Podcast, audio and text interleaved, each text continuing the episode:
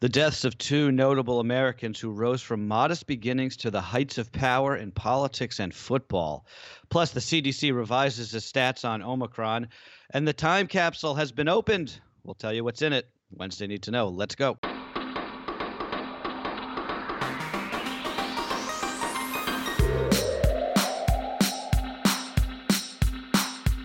Morning, everybody. This is Cheddar's Need to Know podcast for December 29th. I'm Carlo Versano here with Baker Machado once again. Good morning, Baker.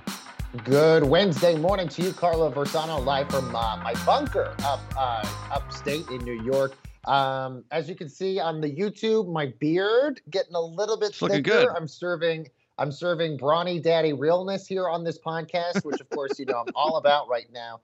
Uh, Carlo, uh, one update to a story. Obviously, we've been talking about a lot this month. Uh, December, as we've said, the month of Mariah Carey. Now, as we're about to end this year and the month of December, Billboard came out yesterday saying All I Want for Christmas has now spent 50 total weeks on the Hot 100. It is the first song in music history to spend its 50th week on the chart at number one, just continuing to show that the month of December is the month of Mimi. Gotcha. Man, she has made serious money off that song, huh? Pretty remarkable. And just speaking of Christmas, this is the week in New York City where everybody tosses their Christmas trees onto the Yes, uh, onto the onto the curb, which is always kind of funny. It's like these It's so depressing. cared so lovingly for uh, all of a sudden now they're just garbage. But the thing that I I keep noticing, I don't know if this is a new thing or not, people are throwing their Christmas trees out by wrapping them in garbage bags, in plastic bags. Oh, I've never seen people- that. That's it's the most ridiculous thing I've ever seen. It's like you understand that a Christmas tree is by definition like the most compostable thing on earth. You don't need to wrap it in plastic. Well, you would think you. By the way, you, you would think it is the most compostable, but it is actually that is not correct. I and, and I only know that because I. This is the reason why I have a fake tree behind me. When it decomposes in the landfill, it emits so much um, methane that it is actually really bad for the environment when you actually throw away your trees. Hence, one of the reasons why I have a fake tree behind me. But this also Huh. gets to another larger question, which is also a debated topic how long do you keep your Christmas tree up after Christmas? Um, some people they wrap it up the day after. In our house, we do it before New Year's. There are some people, like my mother, I know she keeps the Christmas tree up at least until the middle of January. So if you're still watching uh, January this 6th. YouTube, yeah, so the Feast of the Epiphany. That's when you stream- t- that's when you get rid of it. Right. So if you're watching us right now on the YouTube and you're like, God, Baker still has his Christmas tree up behind him. Uh, yes, there's a reason. Uh, I, uh, according at least to Country Living, which you know that's most of where my my information comes from. Uh, you at least have until the end of the year to do it. I just I also feel like people I, I saw it in the fall too. People would would dump their uh, they would put all their raked leaves into plastic garbage bags and it's Oh, like yeah. what are you what are you doing you don't need to to to do that okay anyway that's just another pet Yes. peeve of mine i guess Well, well, so Carlo, you mentioned some big uh, deaths that, of people that we lost uh, in the uh, in the world yesterday, and let's start with one of the big ones in in the political world. Harry Reid, the former Senate Majority Leader responsible for steering the Obama agenda through Congress, has died at the age of 82. He was a respected politician on both sides of the aisle, if for no other reason than the extraordinary odds that he overcame to become one of, the most powerful people in Washington. He grew up without indoor plumbing, that in a tiny Nevada mining town where his mother made ends meet by doing the laundry for local brothels. Now, Reid earned money as an amateur boxer, got his law degree, and rose through the ranks of Nevada politics all the way to the U.S. Senate, where he famously identified Barack Obama as a political contender for the Democratic nomination. That and I think Ted Kennedy's endorsement definitely were two of the big endorsements for Barack Obama than the candidate against Hillary Clinton, who was seen as the front runner at that time. Uh, but Harry Reid also became famous in Nevada politics because he famously took on the Vegas mob and, and won Yeah. substantially against the Vegas mob as well. So that kind of elevated him to power. Uh, and look, he even had sort of a not the best, but a respectable relationship with his counterpart, Mitch McConnell, who was always the minority or majority leader with Harry Reid whenever the Mhm. Democrats or Republicans would basically flip the chamber. Um, but definitely a, a big icon in, in, in the political world. And we should also note just a few weeks ago, the McCarran Airport in Las Vegas changed the name of the airport now to the Harry Reid International Airport. That's very cool that he was alive uh, to get to see that. Uh, not not many people can say that they got an airport named after them in life. Um, but but ba- back to what you were saying about Obama. Uh, Obama acknowledged as much, basically saying uh, in a letter that he wrote to Reid that he released yesterday that he wouldn't have been president if not for Harry Reid's support and encouragement. And the thing about Harry Reid. Um, is especially you know if you're not if you weren't really paying attention to politics sort of in the Obama era, it, he understood something that very few Democrats who are currently in office seem to understand, which is it's about class, right? They always say it's about the economy, stupid. It's about class, stupid. I, that's that's sort of always been my mantra on this podcast, right? Democrats have become obsessed in the in the last decade or so with this idea of identity politics, right? Which is completely antithetical to what somebody like Harry Reid believed, right? Harry Reid believed he understood that people don't group themselves in in regular life by their gender or their race or their sexual orientation or whatever. They group themselves by their lot in life right? The material conditions of their actual lived experience. That is, you can be white, black, brown, gay, trans, a- Asian, whatever. If you're working for the man, you're in the fight together.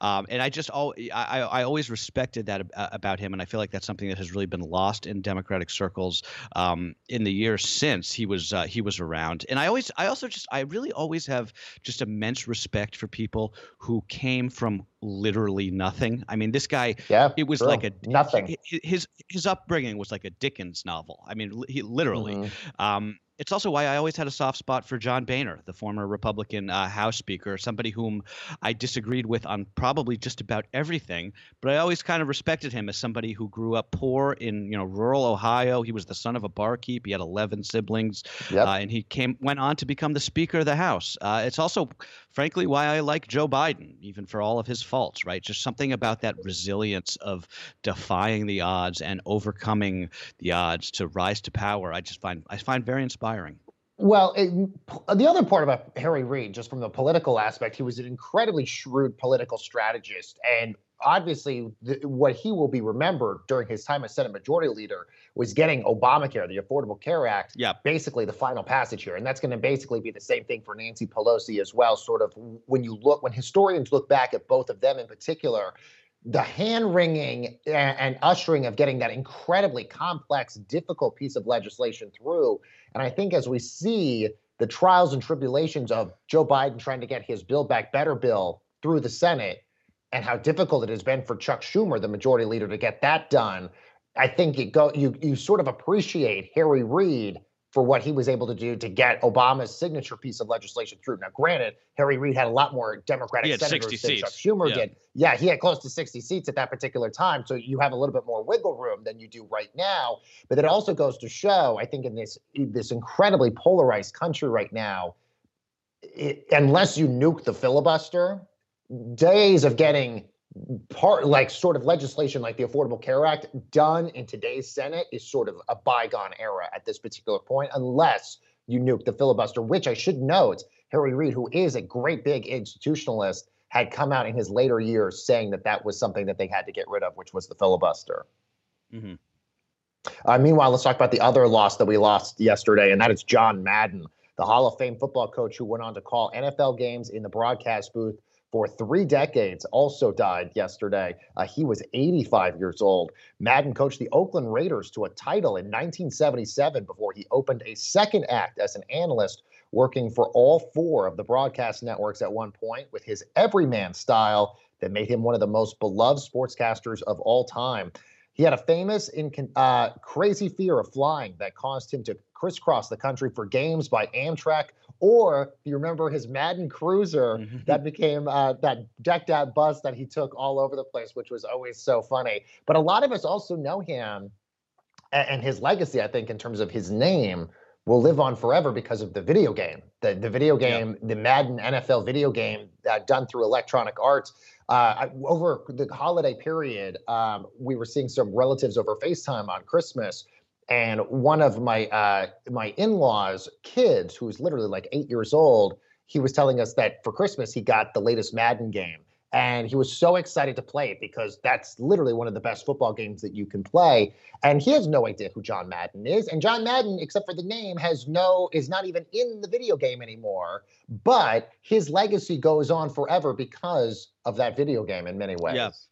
Well, I think that's how a lot of people our age, particularly, remember him, right? I, I sort of have these uh, these memories from college, my freshman dorm. You know, all of the guys would like pile into some one person's room, whoever had like the biggest TV. Yeah, we would all play Madden, and that's how a lot of us sort of like became friends with each other. But I think that's especially important for like uh, you know guys, m- men, especially in college, don't do a very good job of kind of like uh, th- you know they need sort of like a, a, a reason to, to to hang out if if it's not just like drinking. I think in some ways, and and Madden was kind yes, of like pick him over and play Madden. Yes. yeah, Madden was sort of that for us. And uh, you know, my my my old college roommate, who is uh, has since passed away, he used to do this amazing Madden impression that still kills me, where he you know he would make fun of Madden, sort of like like you said, his everyman style, right? Because he would Madden would call these games, and he would be like, if uh, if the quarterback uh, throws the ball Yes. down to the Yes. receiver, that's gonna By be the a way, I'm glad you touchdown said right that. there. I'm glad you said that because part of the shtick that made Madden sort of funny, and Frank Caliendo, the comedian, always did the best impressions of him because Madden's thing was just pointing out the obvious, which was The the, obvious, wide right, receiver right. goes over here, the running back goes Right. over here. But there was part of a charm that was so great about Madden. And this is also why he became such a great television pitchman also afterwards. I mean, he was doing Yeah. like, you know, athlete's foot commercials and all these other things. But you're right. The everyman thing was part of the appeal to somebody like him. And, and just really quickly on the topic of the video game, I just want to go back to this for a second. I was doing some research on it this morning. He it, apparently, when they created the video game, Madden was the third choice of what Electronic Arts wanted to, to sort of, uh, you know, be the face of the game. They originally wanted Joe Montana to, to be the face of the Mm. game. He had an existing endorsement deal already done. And Madden apparently just off of royalties was making two to four million dollars reportedly every year just off of that video game. And I think at one point I saw a report he made about a hundred million dollars just for his name and likeness uh, just off of that video game. So that's really incredible just to think that that was something he probably didn't have a ton of work that he had to do, but yet he was collecting tons of checks from it. Passive income, man, it's a wonderful thing if you can pull it off. All right, so let's talk now, Carlo, about the coronavirus. Some new updates here. The CDC has significantly revised its modeling numbers on COVID variants. They're now saying that Omicron represents about 58% of all the cases in the US right now. Now, the agency had previously estimated that the fast spreading variant was higher than that. They thought it was up to 73% of the nationwide cases. But still, there's no question the variant is behind an astonishing rise in new infections that thankfully has not led to a parallel spike in hospitalizations or deaths. As we've been saying the last uh, week or so, Carlo, every day it seems like the number of cases continues to go up. We're now averaging right now a little over 250,000 cases per day. But just like I had said yesterday, the death case uh, numbers continue to stay relatively flat. Yep. We're still just averaging 1,200 deaths a day. And I, I know that cases aren't really the uh, the metric to watch anymore, but some of these numbers are just absolutely astonishing. New York City, one out of 60 residents of Manhattan tested positive last week. Uh, the biggest hotspot, though, has moved down to the D.C. Uh, sort of Oh, yeah, uh, Northern bad there. Virginia, D.C., Maryland region. Cases have risen more than 3,000 percent since Thanksgiving. If you look at the charts, uh, it's just off the chart, right? It's like a literal exponential rise, um, unlike anything we've ever seen which just means i mean thank god thank god this wasn't the first variant of this thing when nobody had any acquired Oh, immunity or vaccines we would be in a seriously bad place if that were the case um, so you know we are we are thankful. I mean hospitalizations are going up. I think they're up about 12% in New York City. We've got this tick up in pediatric hospitalizations, which is something that uh, obviously is notable that we have to keep our eyes on. Um, and and also I just think about you know all you know we talk about this as sort of like oh this is no big deal. Um, you know, it's just gonna you're just gonna get a cold as long as you're vaccinated, uh, and that's true for most people. But there's also a lot of immunocompromised people out there, and I feel like that's sort of a uh, you know that's a th- those are people who have kind of gotten the short end of the stick. I think this whole time, right? People don't really think about them um, in their risk calculus, in- including myself. I, I'm not immunocompromised, so I, I I often don't sort of think about them. But those are the people who have to continue to take serious precautions. Um, and all the more reason why, you know, the more people who are vaccinated who can help protect them, the better, right? Absolutely. So well said, Carlo, especially for all of us who know people who are immunocompromised and we're going through scary moments during the pandemic, just trying to keep them safe. Uh, let's switch gears and talk about this devastating story we've been telling you about in Los Angeles. The parents of that teen girl that was killed by an LAPD officer inside that department store in Hollywood last week, now demanding justice. That after police released the distressing body cam footage of the incident. Police responding to a call of a man beating a woman with what turned out to be a bike lock. The lone officer who fired his gun was being told to slow down a dozen times by his fellow officers before he shot and killed the assailant. He also fired a bullet that went through a dressing room wall and killed the girl. Her name is Valentina Orle- uh, Orellana Peralta. Um, I, I, saw a piece in the LA Times yesterday. They described her as uh, a very shy but very sweet girl. Yeah, you know, we've been covering um, the story for a few days, uh, and and I think really the headline here is just these questions that are being raised about this police response, especially given that the assailant was not armed. Right after Columbine, um, you know, the big thing in policing was this change in how they responded to active shooter calls. Right back in the day, they didn't treat active shooter calls as something that they needed to rush in and try and stop at all at all costs. Right, um, but basically now what they do is they rush the shooter and they try to demobilize him at all costs to prevent a worse incident, even if that leads to loss of life. Uh, and that, that's a, I think that's a good policy, right? Just given all of the uh, active shooter incidents we've had in this country. But th- th- it's only a good policy if it's actually an active shooter. And in this case, it was just some lunatic who was walking around hitting people with a bike lock. Um, obviously, you know, he should have been apprehended, and I, I don't have any. Um, you know empathy for for his death but it requires a a different response i think right? You just shouldn't be blasting through a department store with a high powered rifle if you're a police officer. And if you watch this body cam footage it really oh, looks like some of these some of these cops were going in there just like looking looking to shoot somebody. And uh, it's just you know we, we talk about the you know the police response the, the, the, issues with policing in this country and i think one of those issues is just there's a lot of police in america who you know shoot first and ask questions later. And uh, that's what what i think led to this poor little girl's death.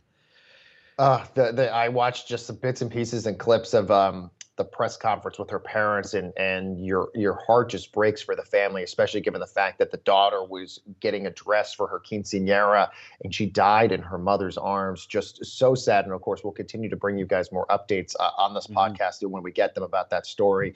Uh, let's move now to the, uh, to business news and silicon valley in particular carlo because apple and facebook parent company meta now in a war for talent. That is the rivals are ramping up r&d on augmented and virtual reality headsets and smartwatches apple reportedly offering bonuses $180000 in stock grants just to keep their top engineers to stay at the company this after Meta hired away hundreds of Apple employees over the last few months. Now, we should also note Apple has also poached some of Meta's engineers, but it does look like this ramp up in the an interest in the metaverse right now.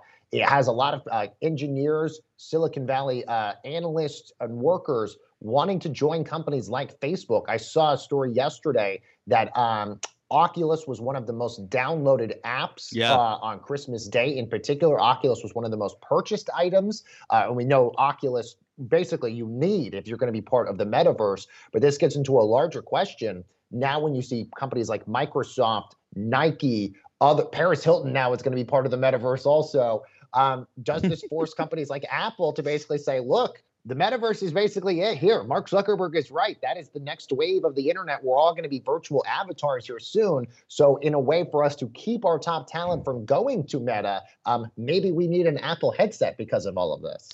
Well, uh, that's the that's the thing. It's all about wearables, right? Both of these companies uh, are expected to roll out major new wearable releases in the coming years, from smart, you know, new smartwatches to uh, goggles, glasses. Um, you know, if it were just Facebook sort of playing in the metaverse VR space, I, I, wouldn't really think it's anything worth paying attention to. But I think the fact that Apple is working on some kind of headset means that they see value in it, and they're usually right about these things. Um, I, I, personally can't imagine a world where people want to walk around with some clunky device wrapped around their face. Uh, in, in Me too. Going about their well, day. We're the old um, curmudgeons um, here on this. Yeah, so. look. I would have said the same thing if you told me about the iPhone back in like 2005, 2006. I would have been like, who wants the big piece of like expensive glass, you know, heavy glass right. uh, in, in, their pocket all day? That just seems like a disaster. So what do I know, right? Uh, and yeah, to, to, your point, the you know the fact that Oculus is the number one app in the App Store seems to tell you something. Uh, by the way, if you're getting $180,000 in Apple stock, I mean, Apple stock up 40% so far year to date, and it's so incredibly close to hitting that $3 trillion market cap. Uh, so $180,000 in Apple shares. Uh, sounds pretty and, nice. And, uh, mean, and they vest and, and, and they vest over four years, Oh, right? yeah, that's yeah. the point. That, Oh, that's yeah. why that's why they that's how they keep people uh, there, right? Because it's not like you can just take the stock and, and bounce. You got to stay for it to vest. Oh yeah. Oh yeah, good point. Meanwhile, I want to talk about this strange story with Amazon. They're tweaking the Alexa database. This after a 10-year-old girl in the UK was challenged by the voice assistant to stick a penny in a live electrical socket. The girl's mom said she asked Alexa for a challenging job to do, and the algorithm generated a response apparently based on an old TikTok trend that it found on the web. This in which people pull plugs halfway out of the wall and then put pennies on the exposed prongs. Uh, needless to say, uh, don't do that. That sounds like a terrible, terrible idea. I, I, I just can't believe that Alexa would be like, here of all the TikTok videos, the millions and billions of TikTok videos that are generated, I'm going to pull this one about putting pennies on an electrical socket. Amazon uh, confirming that it fixed that error, so uh, error, so Alexa will no longer suggest uh, that you electrocute yourself with a penny. But first of all, if you stick a penny in an outlet because Alexa told you to, uh, that's Darwinism right there. I mean, oh, I, I, I hate to, I hate to say it, uh, but in all seriousness, you know, there was a Bloomberg uh, Business Week story this week um, that I thought was really interesting, and I meant to make a note of it the other day. It was just about uh, the interest in Alexa and some of these um, voice assistants really starting to fade. Uh, Bloomberg uh, got their hands on a bunch of internal Amazon documents showing as much. Um, it just it shows that people not only just concerned with the privacy, and they hear stories like this one, I think that that puts them off of these devices, but the big reason, again, according to these internal documents obtained by Bloomberg, people just don't find it that useful. Right? We were we were sold kind boat. of yeah we were kind of sold in this world where these voice assistants were going to like you know do our homework and teach us french or something but they're really just like expensive kitchen timers with the added benefit of you know spying on you right No, no. You, listen, I, I, I, I- consider myself to be a pretty technologically savvy individual. I have, uh, I have a lot of smart gadgets around my house. You know, from smart thermostats to all these other things. You know, televisions. The one thing I still almost refuse to get on board with are the voice assistants, and I don't know if it's because I have a unique voice that these voice assistants never understand how to translate Mhm. me. Because anytime I would say like Siri, turn up the music or whatever, it has no idea what I'm doing uh, or what I'm trying to imply. So for me, it's always just been easier to just do it myself. I'll just, you know, turn Yeah. up the music myself, or I'll just change the channel myself instead of asking the voice assistant. But I do know other people that love their voice assistants and is and have made their lives incredibly easier as a result of this. I'm jealous of that. Um, just because I, I just think the the only one of these these smart things that i actually like is the the nest the the the, the smart thermostat yeah, that's know, what I have. have I one- love it. It's amazing. Yeah, I had I had one of those in my old apartment, and I miss it. The way that it's able to sort of like modulate the temperature based Oh, on whether you're home or not. Yeah, that's the only one of these things that I actually think is. I have saved so much of my energy bills because of that Yeah. Nest thermostat, which is amazing. Okay, Baker, a little more to know before we go here. Yeah, Carlo, an update on that shooting spree in Denver we mentioned yesterday. The shooter has been identified as Lyndon McLeod, uh, who was known to people for ranting online about masculine supremacy and quoting Donald Trump. He also appears to have targeted the five people he killed before police shot him. It's always the same with these stories. Some psychotic uh, white man on the internet. Anyway, uh, moving overseas here, the humanitarian group Save the Children confirming that two of its aid workers were killed in an attack in Myanmar that left more than 30 people dead over Christmas, including women and children. The nationalities of these aid workers are still unclear, but both were said to be new fathers uh, who were in that country working on the humanitarian response uh, when they were caught up in this violent crackdown by the ruling junta. Uh, the you know the the military that took uh, took power in that coup almost a year ago has just been violently cracking down on the people of that country, and you know organizations like Save the Children have been there every step of the way to help. Uh, on the topic of crackdowns, but in a completely different category, another pro democracy news outlet now in Hong Kong shut down that after police raided the officers and arrested the editors. Stand News was one of the last remaining independent news sites covering the city which is now almost fully in Beijing's control here, Carlo. God, it's so sad what's happening there. Uh, back home, heavy snow has been falling in California's Sierra Nevada mountains, 17 feet so far this month. Uh, the Sierra snowpack, of course, critical to helping ease the drought. That's where Californians get a lot of their drinking water. Um, those experts, uh, a lot of experts and meteorologists say it's still not enough to get back to the historical average, but uh, it is making a difference. So we can only hope for more snow and more rain out there in the West. Yeah, and we're seeing other parts of the country seeing extreme heat too. Parts of Texas, Houston, and Dallas in particular. in Alaska on Sunday. Yeah, that's a new record. And Houston, Houston and Dallas seeing temperatures in the 80s yesterday, which is just insane. Meanwhile, NASA's James Webb is about to start a delicate process of unfolding itself into its final form as it rockets through space. Over the next two weeks, the Space Telescope will begin a kind of reverse origami. That is, it performs the highly choreographed process of unfurling this is a part where a lot could go wrong. And if there's a mechanical failure, ooh, Carlo, this could be a potential disaster here. Yeah, it was. Uh, this thing was gigantic, so they had to sort of like fold it up so it would fit on the uh, nose cone of the rocket, and now they have to kind of unfold it as it's going through space. Uh, so this, these next couple of weeks will be critical. Once they get past this, though, it should be smooth sailing, hopefully. Uh, and finally, cons- conservationists in Richmond have meticulously removed the items from that Confederate-era time capsule that, that they discovered buried under the Robert E. Lee statue that towered over that city for 130 years. Not inside was that uh, rumored elusive photograph of President President Lincoln after his death. The box did, however, contain books, a Bible, some money, and ammunition, uh, and some other unknown documents. Historians are very excited to study. Oh, yeah. So, uh, very cool. Very cool stuff out of my old town I, RS, RIC. I didn't know this until yesterday. Uh, Abraham Lincoln's widow was very adamant about any photo about his casket or anything about when he was dead any photo existing out there. So this is why historians were so excited potentially about seeing this photo of him in his mm. casket, even though it does sound kind of kind of you know sad and dreary to be like, I want to see a photo of somebody in a casket. But because it's been sort of this elusive enigma for right. people for so long, like Nessie the Loch Ness monster, I think that's why a lot of people were really intrigued by this. And so the investigation continues. Mm-hmm. Okay, guys. Well, that's what you need to know for Wednesday, December 29th. See you tomorrow.